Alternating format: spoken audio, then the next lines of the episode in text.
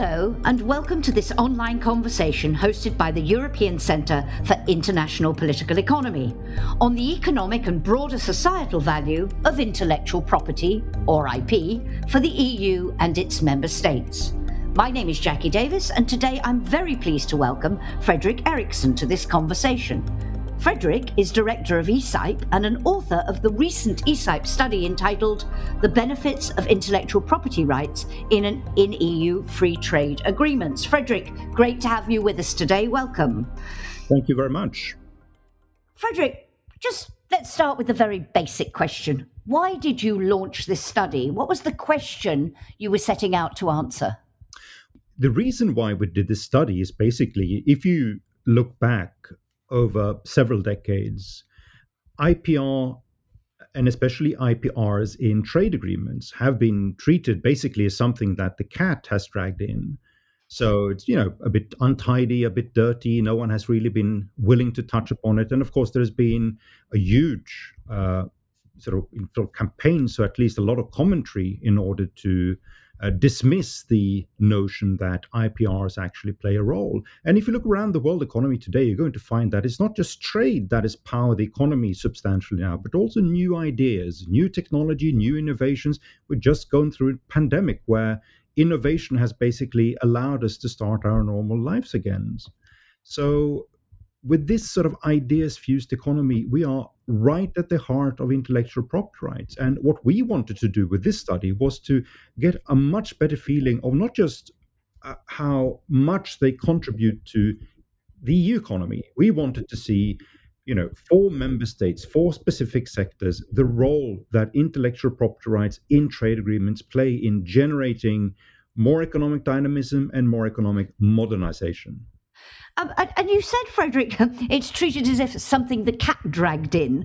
Uh, why do you think that is? And, and why does it matter so much if governments really don't understand how crucial IPRs are uh, for the success of trade policy? What, what's at stake here? So I think it's because IPRs are generally a technical issue which sometimes can be very difficult to understand. Uh, for a lot of people that has been involved in trade, it's been seen as something which is very distant from trade. I mean, this is something you know you you provide legal assurances that your trademarks and your patents are going to be protected. It's not been seen as being at the heart of trade, but I think what we've seen over the past couple of decades, where more and more technology and innovation is generating the dynamism in economy, it basically means that IPRs now should be at the center of when we negotiate trade agreements or when we talk about what role that trade and the global economy plays for generating much more income and much more social modernizations in in in different countries and it's not just in europe it's it's across the world mm, I mean, the figures are quite staggering. Uh, looking at your study, IP intensive industry contributing 44.8% of EU GDP, responsible for 68% of total exports.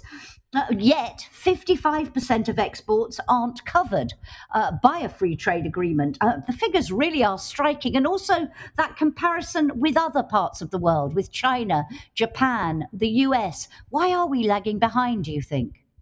Well, I mean, just to come back to, to your previous question, because I think this is a very, very important question. And it also goes back to why do we want to do the study? I mean, we're not just looking at the specific economic contribution from IPRs and trade agreements. We're also trying to take uh, sort of the pulse of where Europe stands vis a vis other major economies in the world when it comes to being front footed and ahead with putting IPRs at the center of trade policy.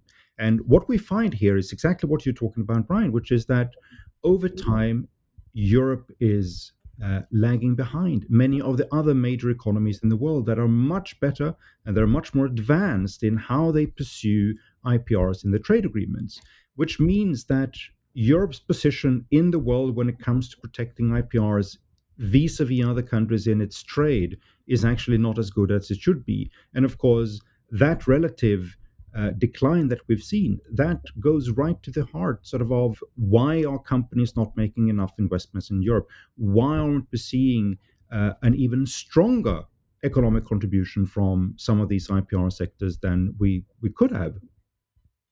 Um, so that's obviously one of the key uh, elements of the study, one of the key findings. What for you, what would you highlight in headline terms? We're going to delve into all of these issues in this podcast series, but for you in headline terms, what are the most important messages to emerge from this study?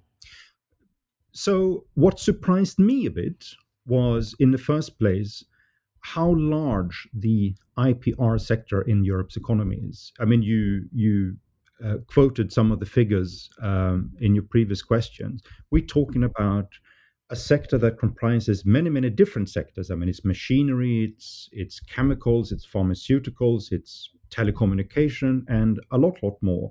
When you start to add up the IPR intensive parts of these sectors, we are getting to a number which is very, very substantial. So I think that was one of the first surprising things for me. I did I, I didn't I hadn't understood before we started this this analysis that already now the IPR intensive sector represents so much output and, and generates so much trade and productivity in the European economy. The second surprising part was that Europe is lagging behind and that the pace of change has been so fast with not just the United States, but with Japan, with Switzerland, with Canada, and others that are moving ahead on on not all IPRs always, but on, at least on some of them, and are creating conditions that are a lot better than the conditions we have in Europe for using investments in intellectual property here in order to reach markets that are in other parts of the world. So that was the second surprising part for me that the the sort of decline of the of Europe's position vis-a-vis other major economies had gone so fast. The, study also contains policy recommendations, things that we need to do uh, to redress the balance, uh, which, as you say, at the moment, a relatively neglected area uh, by those negotiating free trade agreements. Um, for you, in, in broad terms, what do you think the key is to putting this where you believe it needs to be in such negotiations? So, I think there are two things that are crucial now. The first thing is to basically go back to a lot of the free trade agreements that we have done already. We have done with, for instance, Japan and South Korea. Uh, we are um, now sort of go still going through an approval process for uh, a trade agreement with the Mercosur countries uh, to go back to those and improve the IPR components in these agreements. And that basically means that we are going to give a lot more weight to, in particular, patents in these trade agreements.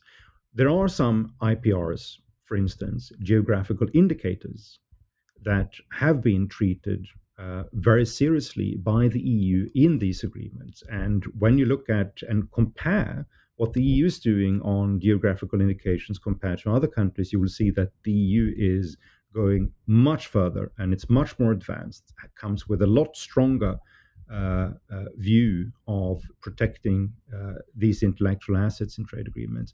We're not doing it on patents. And when you compare the EU with other major economies on this specific intellectual property right, you will see that Europe is is far away from where it should be. So that's the first thing.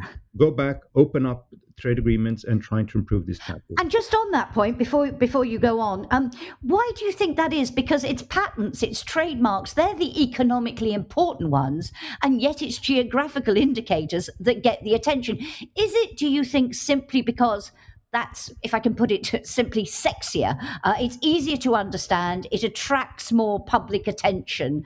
Uh, and therefore, if you like, it's a lower hanging fruit uh, as far as the EU is concerned. Why the focus on the bit that matters less and not on the bit that matters more, do you think?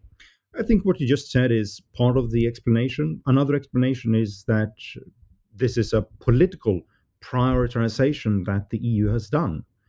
And the basic calculation behind it is that when Europe goes and do trade agreements with the rest of the world, it usually means that Europe has to lower some of its agriculture tariffs, and in order to provide uh, a support base for for these trade agreements in the agriculture sectors among farmers, and of course in countries with where the agriculture sector is deemed to be politically important, they need to add something more. So geographical indications are the currency that the EU pays with in order to get support from farmers and farming countries in trade negotiations.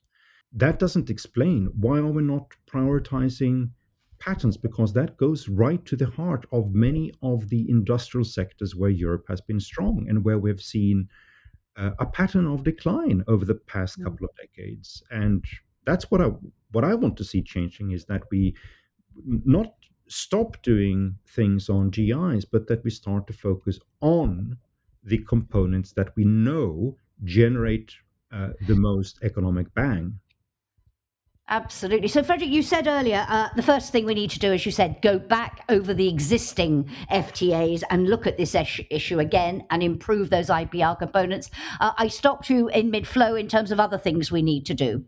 Well, the second thing we need to do, of course, is to negotiate free trade agreements or free trade agreement like agreements with countries that we don't have agreements with today. And when you look around the world, you will find that there are substantial economies in the world where we don't have uh, an agreement that covers IPRs that go beyond what we have in the World Trade Organization. And these includes countries like uh, China, India, United States, a lot of Southeast Asia, where the economic power is getting stronger and stronger.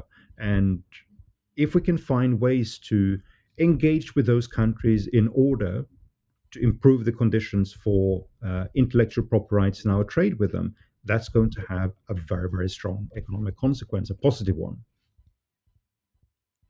I'm just also wondering, in terms of getting policymakers to sit up and take notice of this issue in the way that you're appealing to it, is part of this as well um, about the EU's big objectives. Uh, we talk a lot of now about the transition to a low carbon economy, the green transition. We talk a lot about the digital transformation of Europe. Um, would it help, do you think? Is it important for policymakers to understand why this issue not just matters to the broader question of economic growth, to generating jobs, but also if we are to deliver on those transitions and indeed be in the lead? Uh, because there's a lot of discussion about the potential for Europe to be the great innovator, the great leader, uh, but also concerns about areas where we're lagging. How important do you see this issue in that context? I think intellectual property rights are absolutely crucial for achieving what we want to achieve with climate change uh, and policies to combat climate change, and of course, the, the broad agenda for uh, making our societies more digital. We are talking about sectors and we're talking about political ambitions that uh, assumes that there's going to be fast innovation happening in economies that can deliver the technologies that are going to substitute uh, fossil fuels in our energy sources that are going to make our cars much greener.